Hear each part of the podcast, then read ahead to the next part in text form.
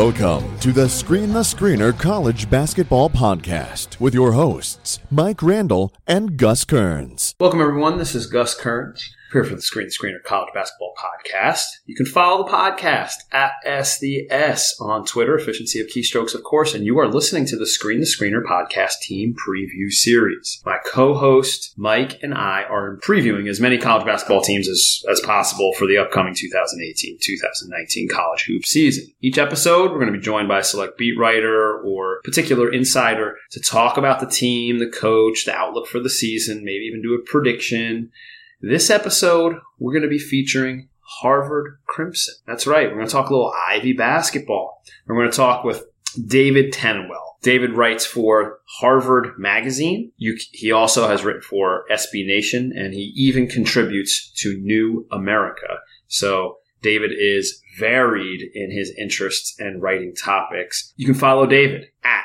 D T A N N E N W A L D on Twitter. He's a good follow. A couple of things we talked about Harvard is who do they have coming back? We know about some that killer junior class that is still all enrolled. We talked about some of the bench players.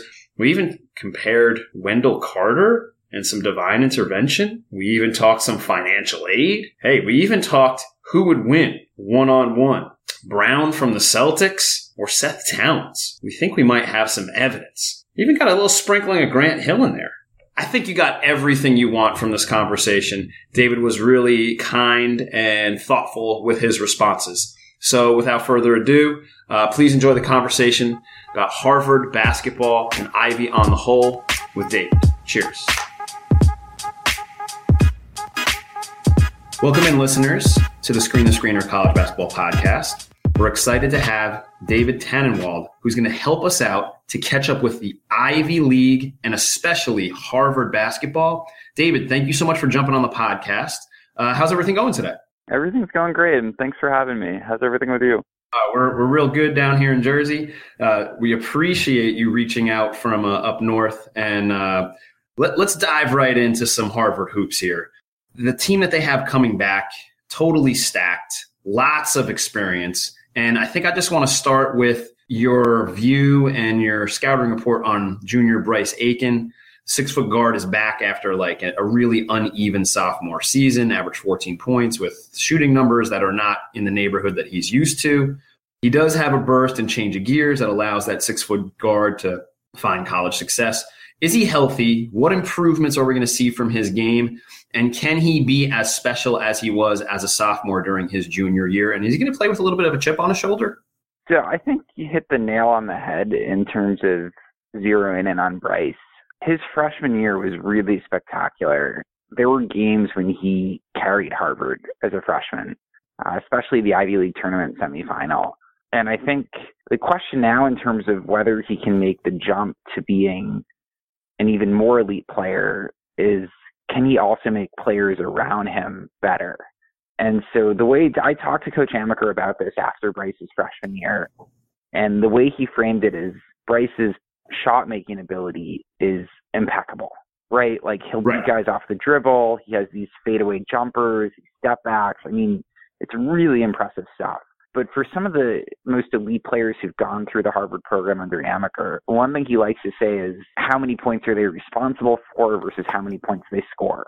So he's looking for playmakers, not just shot makers. So if you look at someone like Jeremy Lin, I think one of the things that I remember most, I mean, he obviously had so many amazing accomplishments, but his senior year, they started out against Holy Cross, beat them by 10. Jeremy had 24 points. He scored 21 points in the second half. And I think there were three or four other guys, several of whom were freshmen who were in double figures. Or someone like Wesley Saunders when they beat Yale in the Ivy League tournament playoff in 2015. I think he had 22 points, something like that. But, you know, the game winning shot came when three Yale defenders or something like that collapsed on him and he dished it out to a teammate who hit the game winning shot. So with Bryce, you know, you alluded to some of like the other amazing players on the roster. It's can he find his shot but still find Seth Towns for an Ivy League player of the year?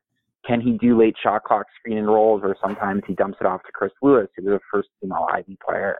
So I think that's sort of the next step for for Bryce. Um, in terms of his health, I honestly don't know. I haven't seen them play yet. You know, the latest that I sort of heard on Twitter was the expectation was that was that he and Seth who had a knee injury would be fully healthy, but that's actually a little bit of a mystery going into the season, at least as far as I know. So yeah, that, that, those are some of my thoughts on Bryce. That's an awesome breakdown. Holy cow. Uh, great comparisons, by the way. Excellent comps. You know, some of the players on the roster that you're saying and mentioning that he might kick to or look to or try to advance their game might be Corey Johnson and Christian Juzang, who I was really impressed with last year after he took some of that playing time when Bryce was hurt. What type of leadership role do those two guys play on the practice floor, in the locker room, and off the bench? I really loved what Juzang did last year with more minutes. Do you think that he's going to find some balance next to Bryce? And talk about how impactful those guys are, not just as players, but also for the team vibe and the team chemistry.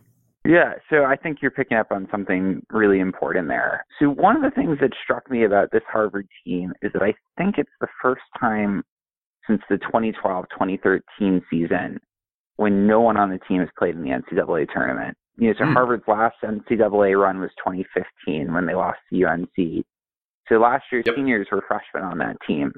So now I think that means a couple things. One is that I think the seniors become more important because of that. Because, you know, they don't have the experience of going to the NCAAs, but they know this is their last shot. And so someone like Corey, who's played a lot the last three years, and also just has a really important role as the team's best outside shooter and Amaker loves to have someone. I mean, every coach loves to have someone who can stretch the opponent's right. defense. So Corey's ability to make shots makes a big difference. But I think the impression that he and I would also add Weisner Perez to that conversation, who's a fellow co-captain, a senior. He doesn't get a lot of playing time, but when he does play, he makes a big impact. He scored 15 points at Kansas his freshman year in a game that was pretty competitive in the second half. So I think part of it is those guys are going to create a sense of urgency that will be important. Christian, I think, is sort of like an Iron Man in some ways. I don't know the exact numbers, but when Bryce was sort of shut down for the season, Christian right. was playing, I think, over 35 minutes a night in Ivy League play. And those are back to back games. Your weekend game schedule is absolutely nuts. So asking somebody like Christian to do that back to back games is super impressive. Yeah. And what I would add to that is so, you know, Amaker was having him pick up the opposing team's point guard basically full court. And he was doing that not necessarily to try to generate turnovers, but Christian's just an amazing physical condition. So something Amaker, you know, said when he started playing more is Christian came into the season and really excelled in our fitness drills. So he has the just the physical ability to do that, to basically play like, you know, 94 feet of defense. The other thing that's interesting about Christian is, you know, he didn't play much as a freshman. I, one of the things I remember is in the game against Stanford in Shanghai, there was one play where mm-hmm. he didn't get back on defense as quickly as Siyani Chambers, who was the senior co-captain and point guard at the time, uh, wanted him right. to. And I probably can't repeat what Siyani said um, in something that's going to be broadcast, but like it was like one of the most intense things I've ever seen. And I don't know, maybe, maybe that, that's actually a slight exaggeration. It was a pretty intense criticism, you know? Okay. And so, you know, part of it's how Christian's game has evolved and matured in a very short period of time. So yes, I think he's going to find time alongside Bryce. You know, there's some other guys in the Harvard backcourt. Uh, Tommy McCarthy is senior point guard who played a lot as a freshman. Spencer Freedman is a freshman um, who is a highly touted recruit. So I think some of those guys might move on and off the ball, but I think I think you'll see Christian. I think he really established himself last year. Wow, yeah, I, I was super impressed with what he what he brought to the table last year. I think we'd be remiss if we talked about like the junior class without talking about like Justin Bassey. He can do can shoot it. We talked about Aiken yeah. before, but I mean the player of the year, Seth Towns. I think we have to attack there and give a little breakdown he's got some interesting elements to his game. He can absolutely shoot it from three. Do you think he can just break down Town's game like via scouting report or what he really is really elite at? And can he be one of the elite shooters, not just in the Ivy, not just on the East Coast, but maybe one of the elite shooters in college hoops this season? So that's another really great question. And I mean, so yes, Seth was really extraordinary last year, especially in Ivy League play. Yeah. Um, I was actually looking at the numbers last night and he shot a higher percentage from three and Ivy play than he did from for his overall field goal percentage. So he was 49.3% from three and 45.8% from two.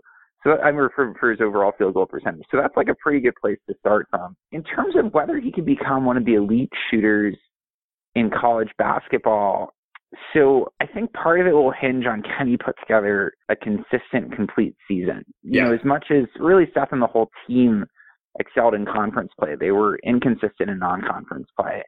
And honestly, some of that was just some really, you know, weird stuff that happened. Um, a lot of the teams in the tournament they played in over Thanksgiving in California got sick. Mhm. There was some virus going around, and that took a toll on Seth. So, you know, if you sort of look through his games last year, I think there are a couple of games in California he didn't play in.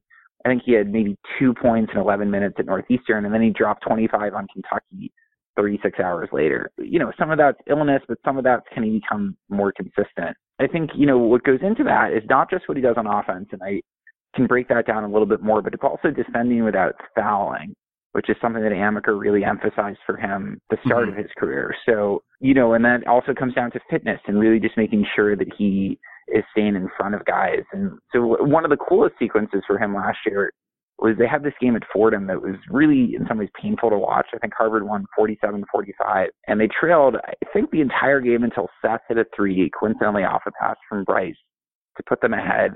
And then Seth played great defense against Fordham's best player on the next possession without fouling him and forced a tough shot. So those are the things that I think, you know, actually make a big difference that don't always come across when he has these great shots or, you know, these like dunks or stuff like that. But to talk more about his offensive game, I think he is a great shooter, but it's also his versatility on offense. He can post up smaller guards.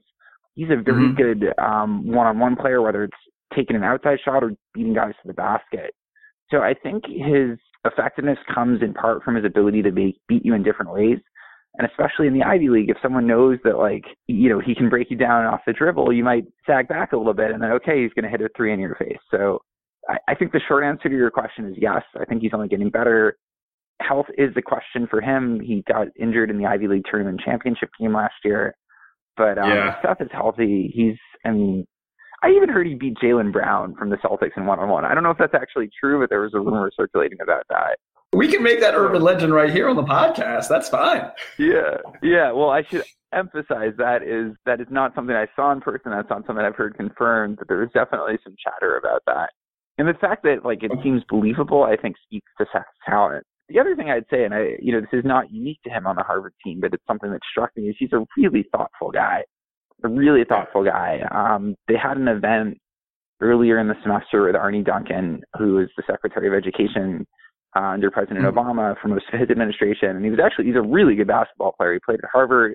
So Seth was the only one on the team who got up in the middle of the whole forum at the Kennedy School who wanted to ask uh, Arne Duncan a question. And you know, it doesn't uh, like all of those guys are really thoughtful and bright, but Seth just stood out as someone who, you know, he's talked about how he wants to make a positive impact in the world. So um, I think he's worth watching for what he does off the court, not just what he does on the court. And sometimes that's some, those are some of the best stories in college hoops. I mean, if we go back and think about like uh, Nigel Hayes from Wisconsin, it's almost like Yeah. as, as talented as he was off the co- uh, on the court, sometimes his off the court stances and movements and statements caught more of the attention. It sounds like Towns might actually fall into that category on both fronts. You know, success on the court and interesting, intelligent student athlete stances off the court. That's really cool. And I'm hoping he stays healthy too. That's all I want to see.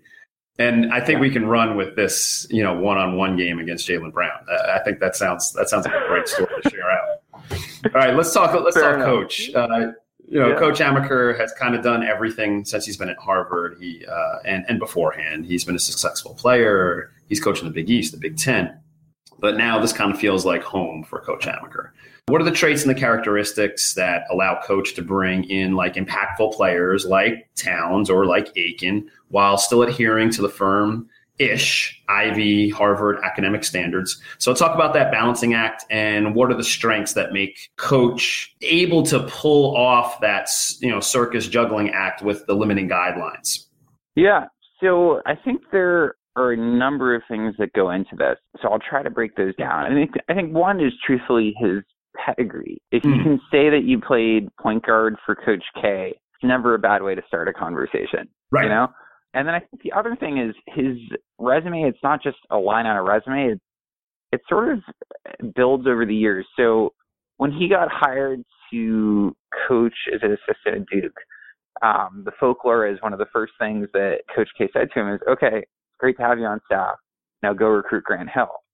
So he went and recruited Grant Hill and, you know, then, gosh, I mean, I don't know exactly what the time was. It probably would have been around 2009.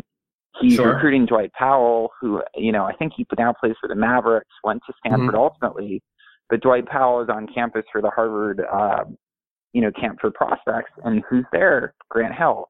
And I think, you know, part of the message Amaker was sending to Dwight was you could sort of be like the Grant Hill of the Harvard program. So in some ways, you know, he really leverages that history. So I think that's part of it.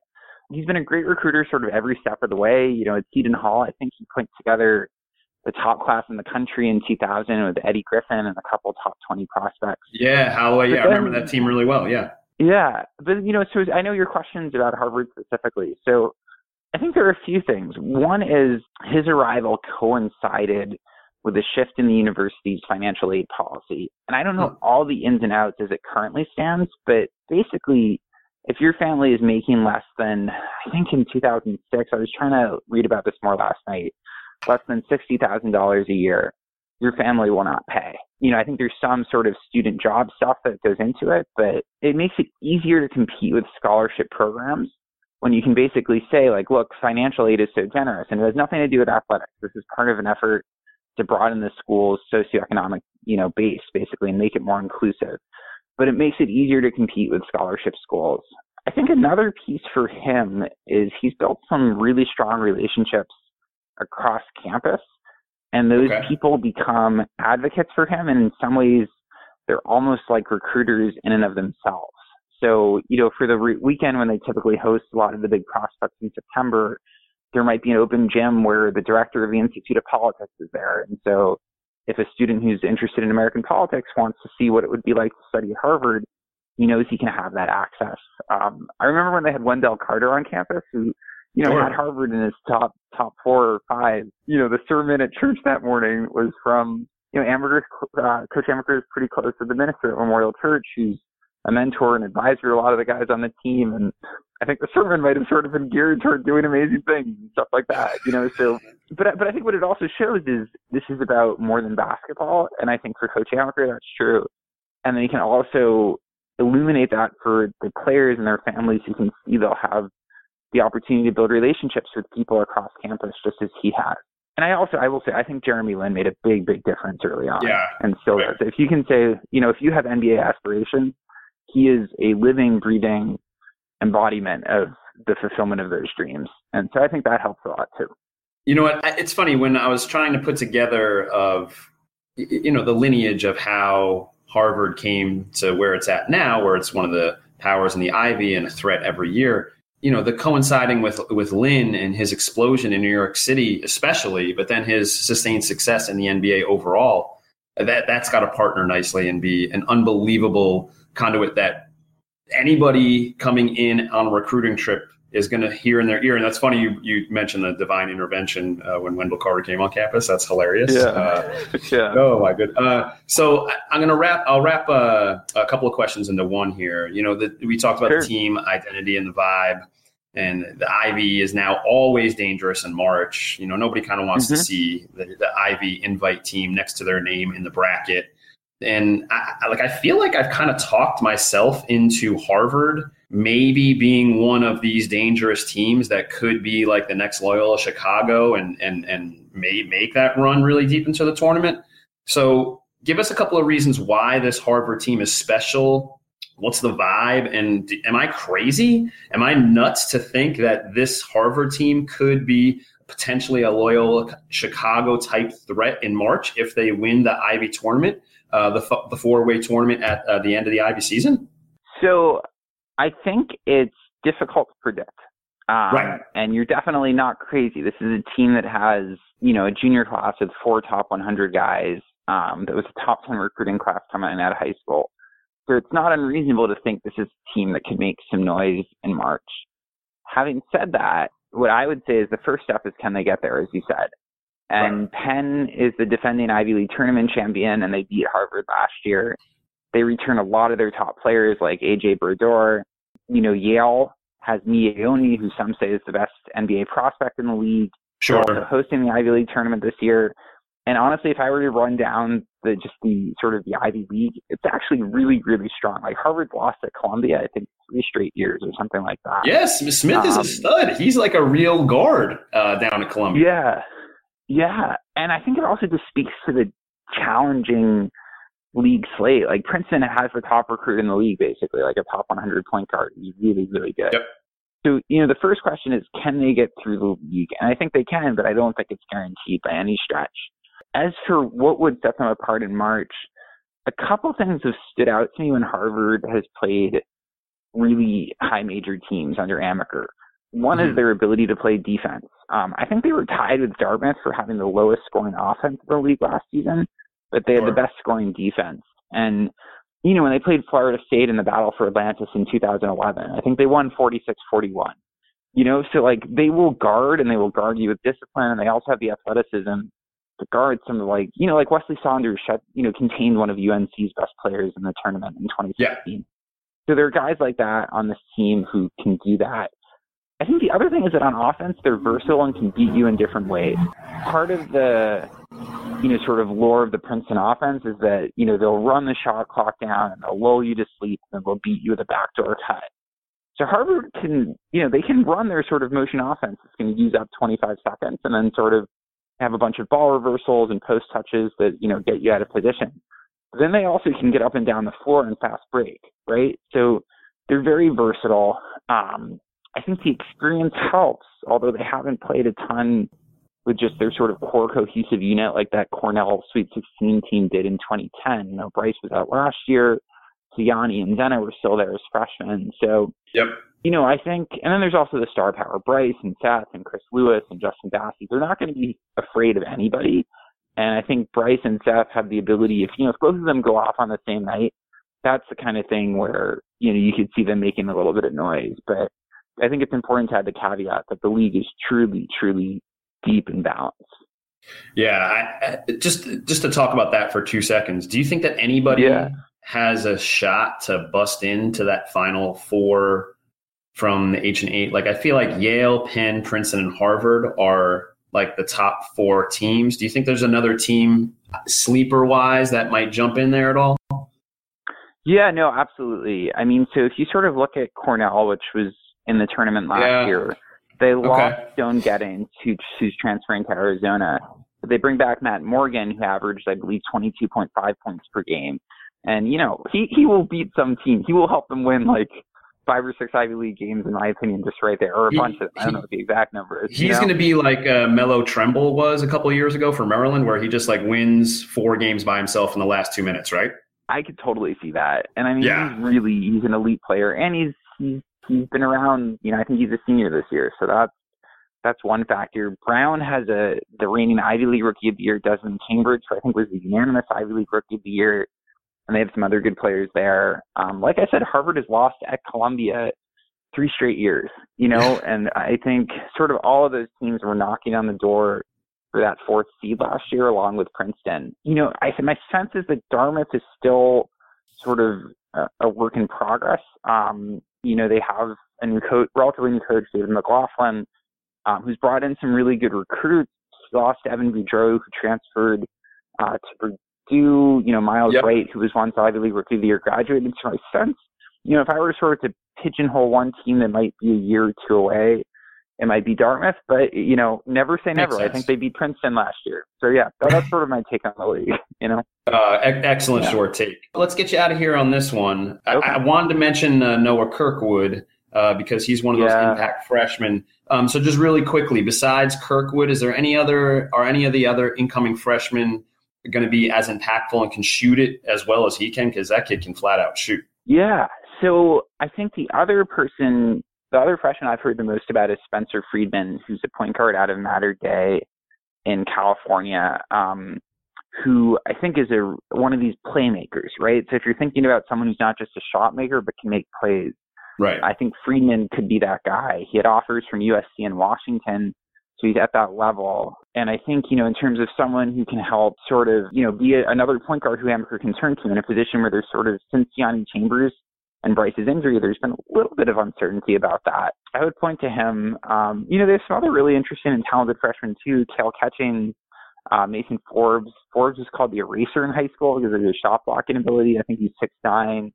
You know, has really sort of long wingspan. So you know, Amaker likes rim protectors. Um, I don't know as much about Kale's game, but um, his aunt is Tamika Catchings for what that's worth. So there's there's impressive lineage at the very least.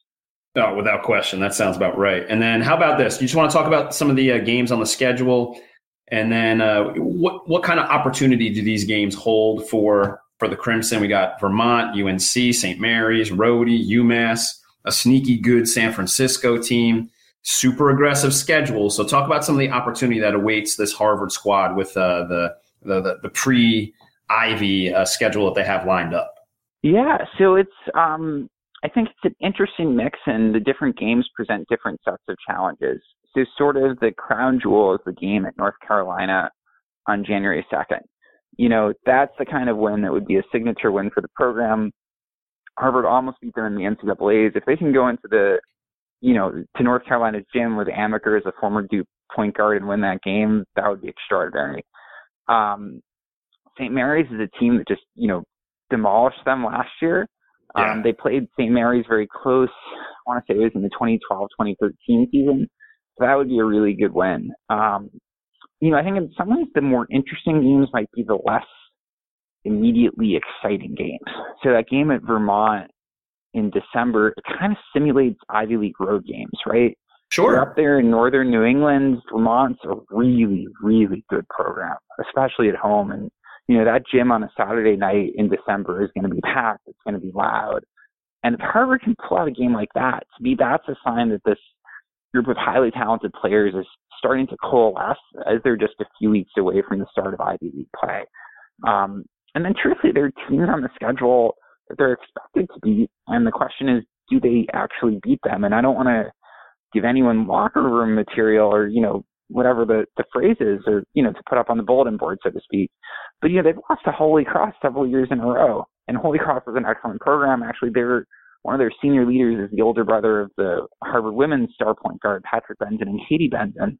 But, you know, before, sure. like, if Harvard's going to be a team that can make noise in the NCAA tournament, you have to sort of establish yourself, I think, as a team that will not only beat some of the less elite programs on the schedule, but like those Harvard teams that were going to the NCAAs um, a few years ago were blowing those teams out, right? So it needs to be not yeah. in our gym, not this year. Like we're gonna we're gonna win and we're gonna win big. And I'm not saying that's definitely gonna happen, but I think that's sort of like one thing I'll look for as a barometer of how good this team is. Uh, yeah, that matchup with like Towns and Lamb in that Vermont game, that's going to be pretty sick. I want to see those two guys matched up against one another. Um, David, we yeah. just want to say thank you thank you for raising our knowledge level on the Ivy League on the whole, and especially Harvard. Thank you for giving the podcast a couple of minutes. And uh, best of luck this season. And uh, we'll have our eyes open to the Harvard magazine for anything that you might put out. And uh, thank you so much for giving the podcast a couple of minutes here. Thanks for your time, and thanks for what you do, and thanks for having me. Huge thank you, David Tannenwald, for talking some Harvard hoops with us really thoughtful, really thankful that he gave us a little time on the podcast. Again, you can follow David at D T uh, A N N E N W A L D, D Tannenwald. You can find his work in the Harvard magazine. And if you're looking for anything else, he might show up on Sport SB Nation or even in New America. So thank you, David. Excellent conversation. And the part of the conversation that caught my ears and my ears perked up a little bit was that Fordham sequence that he mentioned where Harvard was just left for dead. And I have to tell you, I may have laid down 20 bucks on that game, and I kind of threw it away as a loss. Thankfully, Harvard came back, won by three in the closing seconds, and that's where MyBookie comes, right, guys? You know, ever since we started the podcast, people have been asking for advice. It's usually about who we like, who we like to win. People will Twitter us, people will ask us in person, so on and so on. Here's what I'm going to tell you. As much as we're going to tell you who we like in that game and maybe think that like, oh, hey, maybe Harvard will squeak one out against Fordham. Let's remember that where you're betting is just as important as what you're betting on. We encourage you to go to MyBookie. That's why we always tell people go to MyBookie. We trust these guys. They're the best that you're going to the best people that you're going to do business with as far as wagering. So lay down some cash, win big today. They've been in business for years. They got great reviews online. Their mobile app is really agile and easy to use. We would only recommend MyBookie if it's been good to us. And I got to tell you, that Fordham Harvard game, yeah, it was good to me. That's why we're urging you to go to mybookie.ag. When you win, you get paid. They have in-game wagering. They have live betting, some of the most rewarding player perks in the business fantasy football guys for the weekend out there. You can bet some over unders on fantasy points of how many points each player will score, which is kind of crazy. You want some NBA preseason action? You have that in play as well. Go to MyBookie. And right now, if you type in the promo code SDS, they will match your deposit dollar for dollar. But please, when you're checking out and closing up shop, for that particular transaction, don't forget to punch in the promo code SVS, efficiency of keystrokes, of course, to activate that dollar for dollar offer. Visit MyBookie today online. That's M Y B O O K I E. And don't forget to use the promo code SDS when creating your account to claim that bonus. It's pretty simple, people. You play, you win, and you get paid for my bookie. So I just want to say thank you to David one more time for jumping on the podcast. David writes for Harvard Magazine, covers Harvard hoops. And just to give a little rundown of what David talked about uh, Harvard wise, and then we'll do uh, a little Ivy recap for you on the overall, which David and I got into a touch. But let's just recap a couple things. Number one, let's hope Bryce Aiken is healthy, right? And he talked about his shot creation and maybe ball distribution and maybe finding a perfect balance or a better balance between those two because he is gifted as far as getting the ball into the basket and what he can do in small windows and small spaces. So let's hope Bryce Aiken is healthy and let's hope that he's ready to share the ball with those talented, talented roster that Crimson holds this year. And we talked about Corey Johnson, Christian Juzang. When David was talking about Juzang and his, you know, athletic prowess and what he's able to do, it reminded me a lot of what West Virginia asks their guards to do and you remember we had Daxter Miles and Jevon Carter wreaking havoc inside the Big 12, and it felt like Juzang might be a sim- of similar makeup, being able to hand the responsibilities and the load on defense and on offense. And you heard that little story about Juzang, who didn't hustle back just that one time on defense. And David told the story of how uh, Chambers just totally kind of like got on his case and went a little vulgar on him. And I bet that that one interaction has rung true. And just being a former D1 athlete, I know when one of my seniors got on me as a, as a freshman, when I was, you know, half A in it, or maybe not giving it the proper attention. I always reflected back on that conversation and said, I don't want to let that, you know, program lifer and that veteran down. So I bet Juzang is thinking about that conversation and maybe he plays it forward and gets on maybe somebody like Noah Kirkwood or another one of those freshmen that David mentioned that might be finding his way a little bit and learning the ropes at Harvard.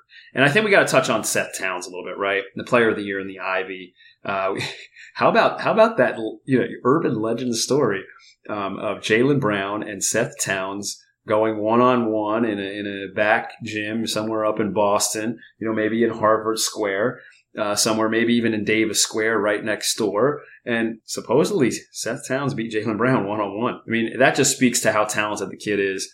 I mean, and when you shoot at that percentage, you, you heard David's uh, quoting of the high percentage that Towns shot in conference, which was like near 48, 49%. That's why I asked a simple question. Could he be one of the elite shooters in college hoops all this season? Because you know he's a talented shooter. He shot at 44% from the floor overall, but in conference he was kind of deadly and automatic from out there.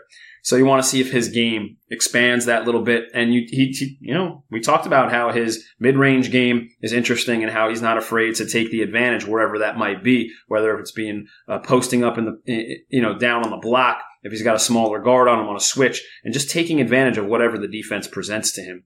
And you heard about his thoughtfulness and his intelligence, and that's not super surprising when we're talking about Ivy basketball. But if you're going to stand out amongst a collection of student athletes such as that, then I think that really speaks volumes for what kind of personality he is and what his perspective is on the world and on the whole. So I don't know, you kind of want to pay attention to see if he has anything that might catch your attention off the court. Forget about jacking threes and winning an Ivy title. Maybe he does something a little bit more important off the court. Always love like those personal stories.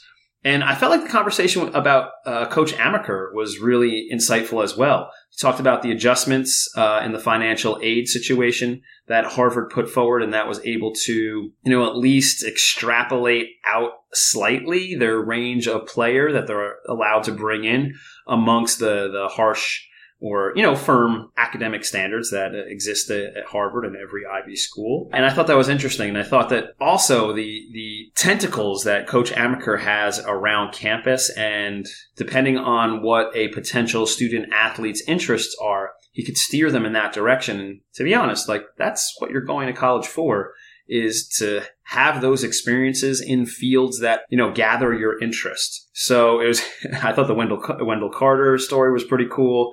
Um, also the story where he had Grant Hill in. I mean, that, that's also unbelievable. So once Tommy Amaker starts talking hoops to somebody, and you can bring up uh, Duke basketball, you can bring up Coach K, you can bring up Grant Hill. Like the, the, I mean, those are the heavy hitters. That that's, I mean, that's some clout right there. Uh, and as far as like the team identity, I'm, I'm glad that David didn't call me crazy for thinking that this team could be like the Loyola Chicago uh, of this year by making a Final Four run and, and those types of things. And you heard about their schedule. Their schedule seems kind of stacked, and there is opportunity that exists there for Harvard if they gather one of those games before prior to Ivy season starting. And just like uh, two cents on the Ivy season, he mentioned the, the term Iron Man. These guys have to be in peak physical condition. They have to play four, two 40 minute games in the span of 72 hours at the most in the Ivy because they play that weekend schedule putting academics first. So don't sleep on the type of physical condition that most of these Ivy players are in, not just Harvard, but the entire league because they are asked to go pretty much balls to the wall here and, and go full tilt, uh, two games, whether it be back to back or at least 24 hours in between, and then throw some travel in there too. Yikes. Kudos and props to those Ivy student athletes. And let's just talk a little Ivy on the overall, right? I think if we're going to, you know, create some sort of first team all Ivy, I'm going to start with Towns. He's the player of the year. I think it'd be silly not to start with him. I don't know if he'll repeat it as player of the year, but I think you have to put him on the on the first team somewhere. Uh, uh, Miye Oni from Yale has got some NBA buzz. He's a, a, little bit longer than Towns, can shoot it just as well ish. Maybe Towns is slightly more advanced than him as a shooter, but he's one of these NBA ish wing bodies that is definitely going to get some buzz uh, during draft season and throughout the season. I bet we see some Yale highlights of uh, Oni kind of shooting from deep and, and breaking people down off the dribble. I'm going to give Bryce Aiken a healthy season. I'm going to put him on the first team as well. I think that he comes back and those shooting numbers resemble something from his freshman season, maybe even a little improved from then, because it's not like he was an efficient shooter during his freshman season, but he was a little bit more dynamic. So maybe those traditional numbers look a little bit more stat friendly. Uh, how about Stephens from Princeton? I think he's a perfect two way player on the Ivy, and I would put him. I think you have to put a Princeton guy somewhere on there, and of course we got to finish up the first team with Matt Morgan, right from Cornell. Uh, one of the things I read over the summer is that his first three years at Cornell uh, are are somewhat similar. Uh, to Damian Lillard's first three seasons as far as points scored and percentages. Like if you're getting compared to a, a first and second team All NBA player and you know a top ten pick in the NBA draft, I mean that that's that's doing something. I wouldn't, and he had his name in the NBA draft uh, earlier in uh, this past season and withdrew his name, decided to come back to Cornell. So I think your first team is is some combination of Towns, uh, Oni from Yale, Bryce Aiken from Harvard, Stephens from Princeton, and Morgan from Cornell. Um, could uh, Smith from Columbia get on there? Yeah, I don't see why not. Could um, another Yale player get on there? Yeah, I, I don't see why not. Maybe could um, maybe uh, Cannady from Princeton? Yeah, I, I guess that makes sense. But I'm going to stick with those five. I think that's positive. And then, uh, of course, we know that, that Harvard made the uh, Ivy Final Four tournament that takes place at the Palestra, uh, which gives Penn like a you know quasi home court advantage there. And whoever finishes in the top five in the uh, I'm sorry in the top four in the Ivy make that Final Four, and then they have a mini tournament to to to, to figure out who the representative is going to be. And I think the four have to be Harvard, Yale. I think Princeton has a bounce back, and I think you have to include Penn in there. Maybe on the outside looking in, maybe Cornell. They were in last year, but they do lose Stone Gettings. He didn't transfer. He's just sitting out this season. So next year, he could be a grad transfer, which I thought was an odd mood. Like, why wouldn't you want to play with Morgan your last season? Doesn't that make sense? So he might be a really hot name on the grad transfer market next season. Uh, so Cornell loses a, a, double figure score that could be like, you know, Morgan's Batman. Uh, I, Columbia, I, I, think with Jim Engles, he's a little bit of like a mini offensive mastermind and can really coach. And you have Gabe Stefanini there that can shoot it. He shot it over 45% from three. And we mentioned Smith before, who's like one of these tiny guards that can create and just shot make like crazy. I, I'm kind of rooting for the Lions to get in. I'd love to see Columbia make some noise. I thought that they were closer last year, but they, you know, they ended up finishing fifth ish. I think there was a tie for fifth last year, so they just missed out. But I think your final four is going to be Harvard, Yale, Princeton, and Penn. And if I was going to pick a winner, I'd definitely pick Harvard. Uh, I think that title game of Harvard versus Yale, I'll put Yale in there too, is going to be must watch TV. There could be some NBA ish talent on the floor in an Ivy final, which is I don't know, an interesting sentence to say, right, guys? So I think that's where we're going to have the Ivy stack up. And I'm so glad that uh, David didn't call me crazy for thinking that Harvard could have a really special season and maybe think about moving beyond the first weekend of the tournament if they are the Ivy representative this season. So, listeners out there, we just want to say thank you for tuning into the Screen the Screener team preview series. We hope you like what you're listening to while Mike and I are trying to bring you as much keyed in intelligence as we can. If you really like what you're listening to, please give the podcast a follow on Twitter, SDS Podcast, Efficiency of Keystrokes, of course. Don't forget to give Mike a follow. He is entertaining, insightful, and educational all in one nice package at Randall Rant on Twitter. And if you really like what you're listening to, don't be afraid to give the podcast a kind review on Apple iTunes or whatever your method of podcast consumption might be. We'd love to hear a review. We'd love to hear how we're doing. Maybe you can give us some, eh, you know, advice on another team that we can look for or a team that you would like to hear some further insight of. Hit us up and put that in your review. That'd be really cool. Also, if you're looking for another further deeper dive from the Screen the Screener podcast, hit up the YouTube channel we got a couple videos up on there uh, for team previews and a couple of individual previews. We'll try to put a few more up there based off of our interviews that we're getting together now. So hit up YouTube, punch in Screen the Screener College Basketball Podcast. We'll pop up. Uh, subscribe, view, enjoy, comment if you'd like. That'd be great too. And one last final request uh, from the podcast. If you're interested in becoming part of the team, part of the family, you can look into becoming a Screen the Screener College Basketball Podcast Patreon hit up the Patreon uh, website, punch in Screen the Screener College Basketball Podcast. There are multiple options that you can get involved in to support the podcast.